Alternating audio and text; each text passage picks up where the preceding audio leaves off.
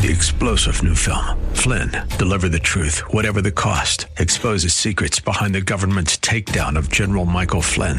Flynn knew what the intel world had been up to. He ordered the first audit of the use of contractors. This set off alarm bells. He told the truth. He was the most dangerous person for Donald Trump to hire. They had to get rid of Flynn. Flynn, deliver the truth, whatever the cost. Available now. Watch it today. Go to salemnow.com. Salemnow.com. Seek first the kingdom of God and his righteousness, and all these things will be added, will be supplied to you. Therefore, do not be anxious about tomorrow, for tomorrow will be anxious for itself. Sufficient for the day is its own trouble. What does he say? Don't worry, worship. Seek God. When you seek God, when you seek first God's kingdom, that includes prayer. He says, don't waste time, redeem it. We are not to be anxious about our lives. I can see the promised land, though there's pain within the plan. There is victory in the end. Your love is my battle cry, the answer for all my life. Every giant will fall, the mountains will move, every chain of the past you've broken into.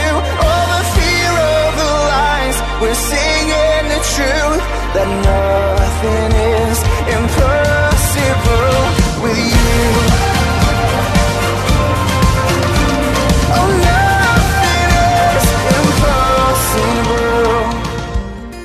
Hello and welcome to today's edition of Grace to Live with Keith Crosby, Senior Pastor of Hillside Church in San Jose, California.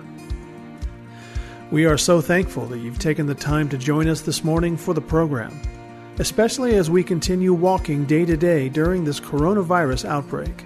Pastor Keith and everyone here at Hillside Church hopes that you and your loved ones are all safe and healthy during these days. On today's broadcast, Pastor Keith shares a message with us from the New Testament book of Philippians, a message that he has entitled Cultivating Joy Among the Ruins. So if you have your Bibles, please turn with us today to the book of Philippians, chapter 4.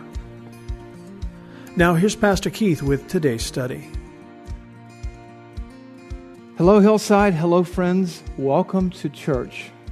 I know we're in week three of this most unusual trial that we are experiencing as a nation and as a world with this COVID 19 outbreak.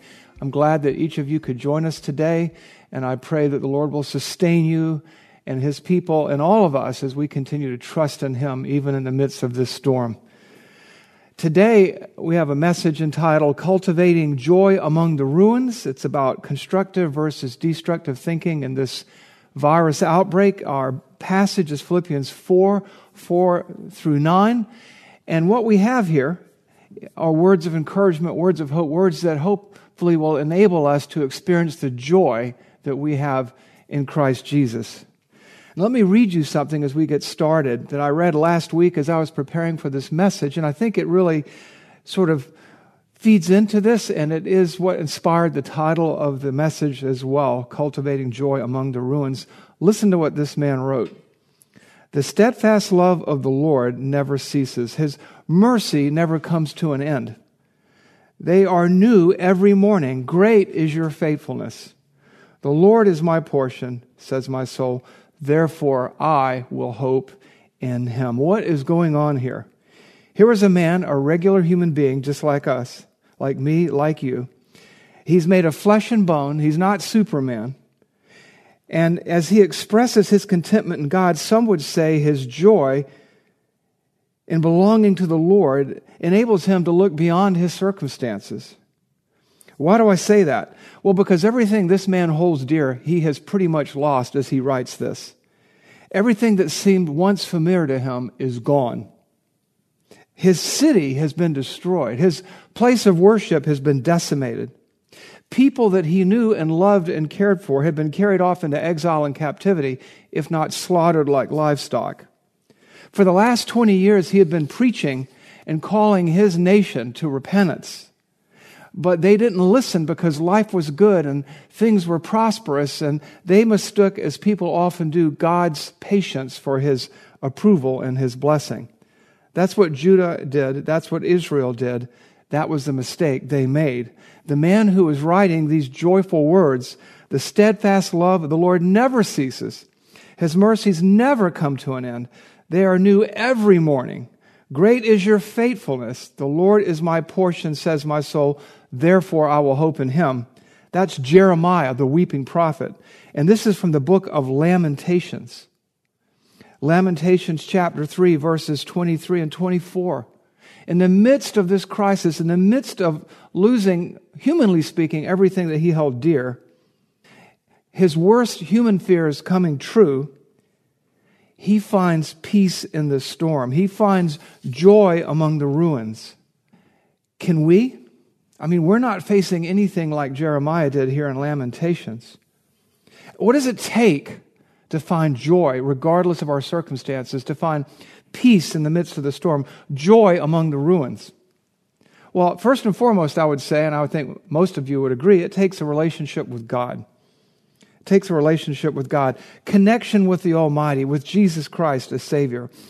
It also takes an understanding of God's goodness and character that enables us to see beyond the here and now, to see beyond the forest and the trees into a greater redemptive vision. To see that God is at work in a much bigger way than we might have imagined, a much different way. But that doesn't make life easy necessarily, but it does make life bearable. It does make it possible to find peace and joy no matter what is going on in your life at this moment or in the days to come. You know, we live in an era right now where everything is, seems to be up in the air. Everything that we once took for granted seems to be, well, it seems to be being taken away from us. There's a palpable anxiety in the air right now, a, a sense of uncertainty, and an understandable fear that things may never be the same. They may never be. Is there joy, peace of mind, sanity to be found among the ruins of what was once our stability? Yes? No? Maybe? I think yes. Does that mean that things aren't hard? Let me tell you, Terry and I went for a walk the other day, and we were walking through our neighborhood, and there were houses for sale, and all these signs announcing uh, open houses. Those open houses never took place. Those real estate agents, those real estate professionals, those realtors, they live on commission. Their support staffs, their administrative assistants, their families rely on them selling real estate, and all that is stopped right now. Things are pretty tough on them. Things are pretty tough all over. Think of the Lyft drivers and the Uber drivers. Think of people working in department stores. Think of retail personnel, waiters, waitresses, bus boys, dishwashers. I'm reminded IKEA, as of today, is no longer open in California. Marriott Hotels International has furloughed 115,000 of 170,000 employees for the next 90 days. In their corporate staff, which is 4,000 people, they've laid off just a little bit short. They furloughed, excuse me, 2,300 or so employees. Is there joy to be found among these ruins? I have to tell you, as a person who derives his income from charitable giving, these are tough times. These are uncertain times, humanly speaking. But you know what? God is in charge, and God causes all things to work together for good. And we can, as Jeremiah did, find joy among the ruins. This is an unprecedented time to share the gospel, to live out your faith in a compelling way. And we can find joy in our nearness to God through these difficult times. But how does one find hope? What steps can you take to find hope, joy, peace of mind, even in times like these? Because these are tough tough times. The most concise statement, the most concise instruction that I can find in the entire Bible is found in the book of Philippians, which is called the most joyful book in the New Testament. This is jo- Paul's mo- most joyful letter, written to a people he loved and adored. Ironically, though, Paul is in Roman custody, chained to a Roman soldier. He's, been, he's under arrest.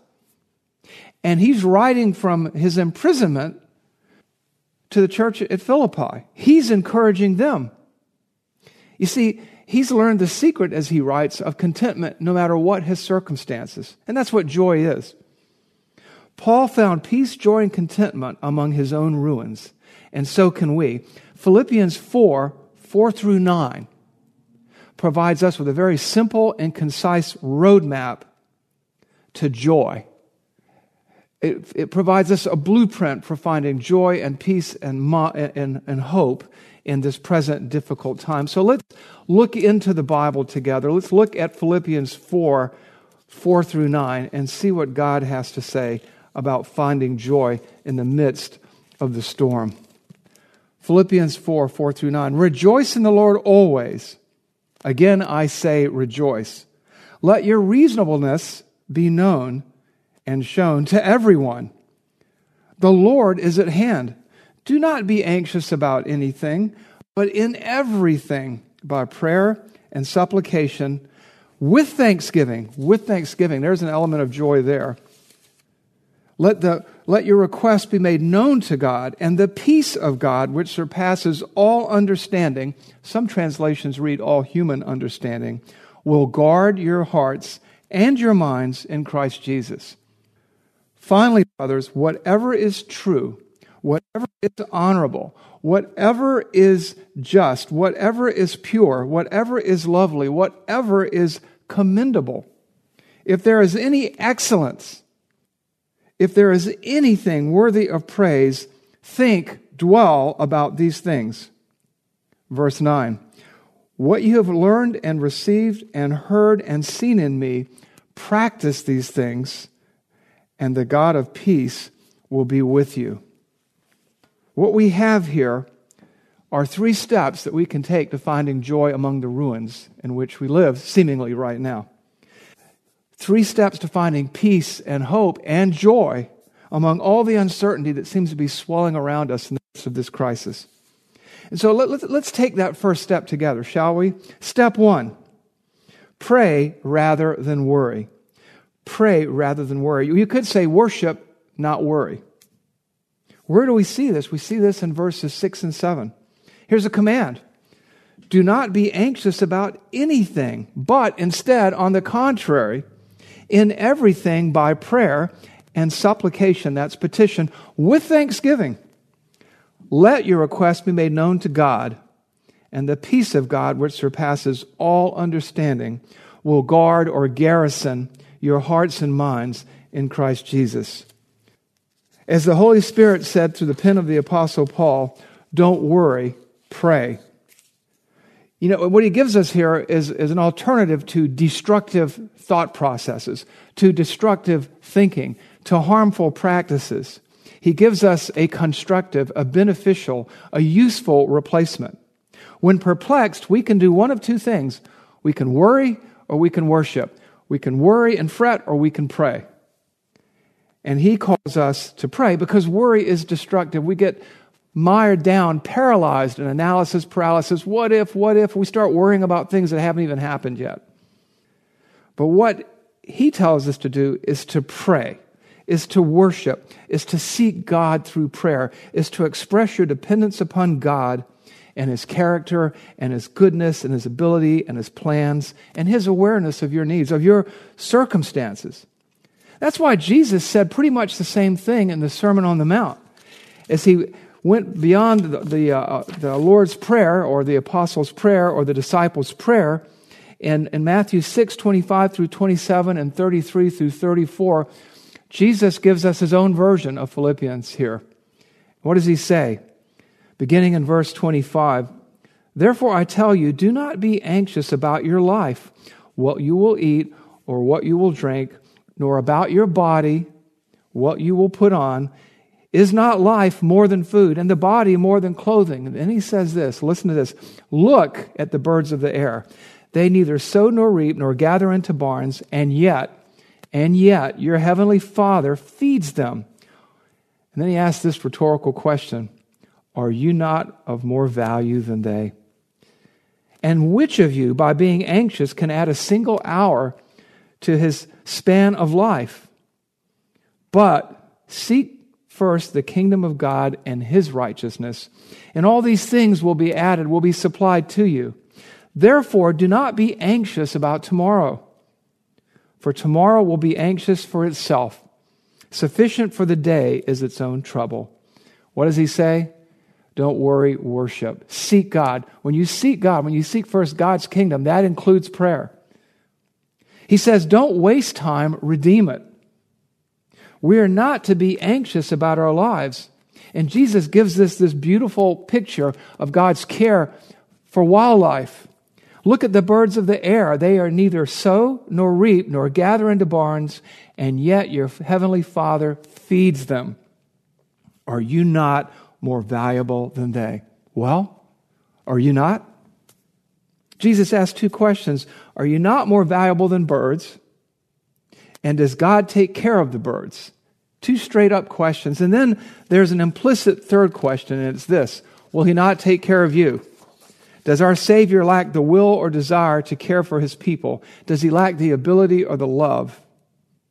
I know it's easy to say, but what if this happens? Or what if, what if the, the, the, the sheltering at home is extended for months and months and months? What if the economy tanks? Forget the what ifs. Those are roads to nowhere. Think with Jesus what does worry accomplish? Does it bring you joy? No, it doesn't. It can lead to hysteria, depression, fretfulness, hopelessness. That's what worry does. Worship, prayer. Prayer leads you in the right direction. It leads to reasonable plans, reasonable thinking. You know, that's the difference between worry and concern. I'm not saying don't be concerned, not to be mindful of the circumstances or the situation. One is constructive, that's being mindful, that's seeking God, that's, that's worship. The other is uh, destructive, that's worry, that's anxious. And he says, do not be anxious. Again, uh, Matthew 6:34, therefore do not be anxious about tomorrow, for tomorrow will be anxious for itself. Sufficient for the day is its own trouble. Good advice from God in the flesh. So don't waste time worrying. Don't worry, pray. Seek God first and foremost. Seek God primarily. He shouldn't be your last resort, He should be your first resort. James, the half brother of Jesus Christ, says pretty much the same thing in James chapter 1, verses 2 through 8. You know, he says, Count it all joy whenever you encounter various and sundry trials, knowing that the testing of your faith produces endurance, and let endurance have its perfecting, maturing, completing work, leaving you adequate and complete, lacking in nothing. But then he picks up on the prayer part, because sometimes we find ourselves seemingly beyond our depth. And James understands that. God understands that. And the Holy Spirit, through the pen of the Apostle James, says this to us in James 1 5 through 6. If any of you, if any one of you lacks wisdom, here's a command let him ask God. It's a command. Ask God, he says. If you lack wisdom, if you're in over your head, if you're beyond your depth, ask God for wisdom and look how he describes God. Here's, here's where you find joy among the ruins, who gives generously to all without reproach. Ask and it will be given him. But, verse 6, let him ask in faith with no doubting, for the one who doubts is like a wave of the sea that is driven and tossed by the wind. When you worry, when you doubt, you're just all over the board. You're up and down. It's almost like you're bipolar. It's almost like you're manic depressive. You're just all over the place. One moment you're up, one moment you're down, one moment you're happy, one moment you're sad, one moment you're confident, one moment you're worried. But he says, look, just ask God for the wisdom and God will provide. Don't worry, pray. Don't worry, worship. Ask speaks to praying. Ask God. Pray to God for wisdom and he will supply what you need when you need it. It also says that he gives generously. There's cause for joy. Characteristically, our God is a graceful, grace giving, supplying, enabling, empowering God. And not only that, who are you going to turn to for answers? Reddit, BuzzFeed, Quora, your friends, your colleagues, or God? All of which brings us back to our passage, Philippians 4, 6, and 7, because here's the how to for finding joy among the ruins. Here is the first step. The first lines of our blueprint are sketched out here. Philippians 4, 6, and 7. Listen to this. Look at this. Think about this. Drink it in. Do not be anxious about anything. Don't worry about anything. But instead, on the contrary, in everything, in every situation and circumstances, characteristically, habitually, and practically, in everything, by prayer and supplication with thanksgiving, let your request be made known to God. Don't worry, pray. And look at this promise. And the peace of God, which surpasses all human understanding, will guard your hearts and minds in Christ Jesus. I want you to think about the, there's joy right there. There's joy. Let your request be made known to God, and the peace of God, which surpasses all human understanding. Think of Jeremiah walking among the ruins. Think of Paul here writing in prison. It will guard your hearts, it will guard your emotions, it will guard your thinking in Christ. Hillside, peace in the storm enables us, facilitates us to have joy among the ruins. Prayer, remember, is an acknowledgement of dependence upon God. Who would you rather depend on? Who would you rather look to? Who knows everything, can do anything? Who, would you, who do you turn to for wisdom? God. And at that point, you know what? You've done all that you can do. That's why the peace of God comes, because you've taken it to the foot of the cross. You've taken it to the highest authority in the universe. You've taken it to the only one who knows all things exhaustively, all things completely, who sees the larger picture, who knows what he's trying to accomplish, who knows your needs before you ask, who knows what you can handle. And having done that, you can lie down and rest and sleep peacefully and live joyfully because you're depending on God, not your own wit and wisdom, and not the frail wisdom or the pooled ignorance of Reddit and BuzzFeed and Quora and all this sort of thing. You see, prayer doesn't really change God, it changes us. It changes how we look at our circumstances. You see that in verse 7. And the peace of God, which surpasses all understanding, will guard your hearts and minds in Christ Jesus, because you've let your request be made known to God. You've taken it to the King, the sovereign of the universe, and now his peace is upon you. And remember what Jesus said Peace I give to you, not peace as the world gives, but my peace I give to you peace that enables us to draw closer to God, deeper into His embrace, and to find solace and serenity and, yes, joy as we walk among the ruins. So don't worry, worship. Don't worry, pray. Don't engage in destructive thinking, engage in constructive practices. Pray. Go to somebody who can do something about the situation. Go to somebody who can provide the wisdom you need, God in Christ. Then what? Well, that brings us to step two. Step two is this cling to what is true. Cling to what is true. Recall, rehearse, focus on what you know to be true and good, and for that matter, who you know to be true and good. Where do we see this? We see this in Philippians 4 8. So he's giving all these instructions. Rejoice in the Lord always. Again, I say rejoice. Let your reasonableness be seen by all people. Let it be known and shown. Be anxious for nothing. Pray.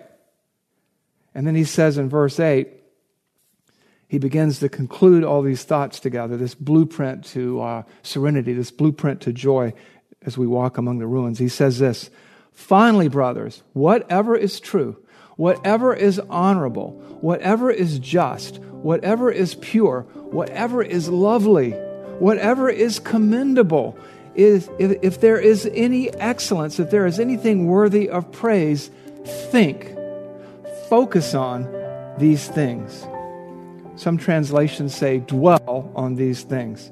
Remember, as we've always discussed, one of our, I hate to call it a mantra, but that's what it, one of our mottos here is right thinking leads to right attitudes, actions, words, and deeds.